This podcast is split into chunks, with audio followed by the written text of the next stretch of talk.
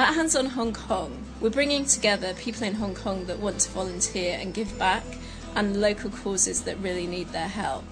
In terms of causes, we very much concentrate on grassroots causes. So those small NGOs that don't have the opportunity or resources to recruit volunteers themselves and to reach out to a wide audience, but really, really need to have volunteer help.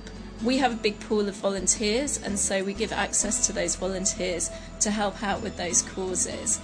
We've got volunteer activities going on at different times of the day and different times of the week. So, this really is a charity with a difference. You're helping others to help others. Tell me a bit about some of the projects the volunteers run. We concentrate on causes in Hong Kong, so it's all about Hong Kongers helping Hong Kong.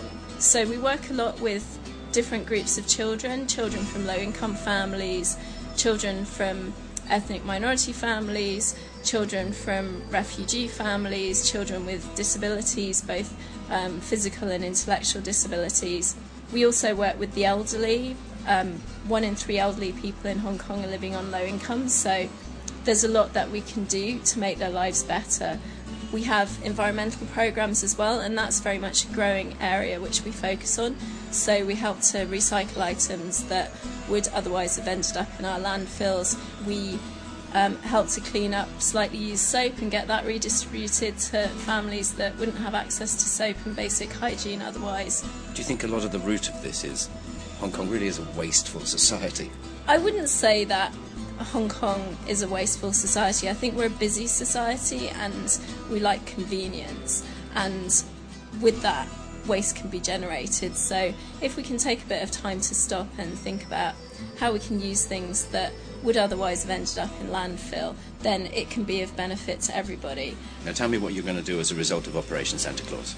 We're starting up a program which is called Fruit for Good, and Fruit for Good will involve volunteers, but there are also a number of other aspects to it, including job creation. So, we're going to train and employ adults with intellectual disabilities to deliver fruit baskets to offices.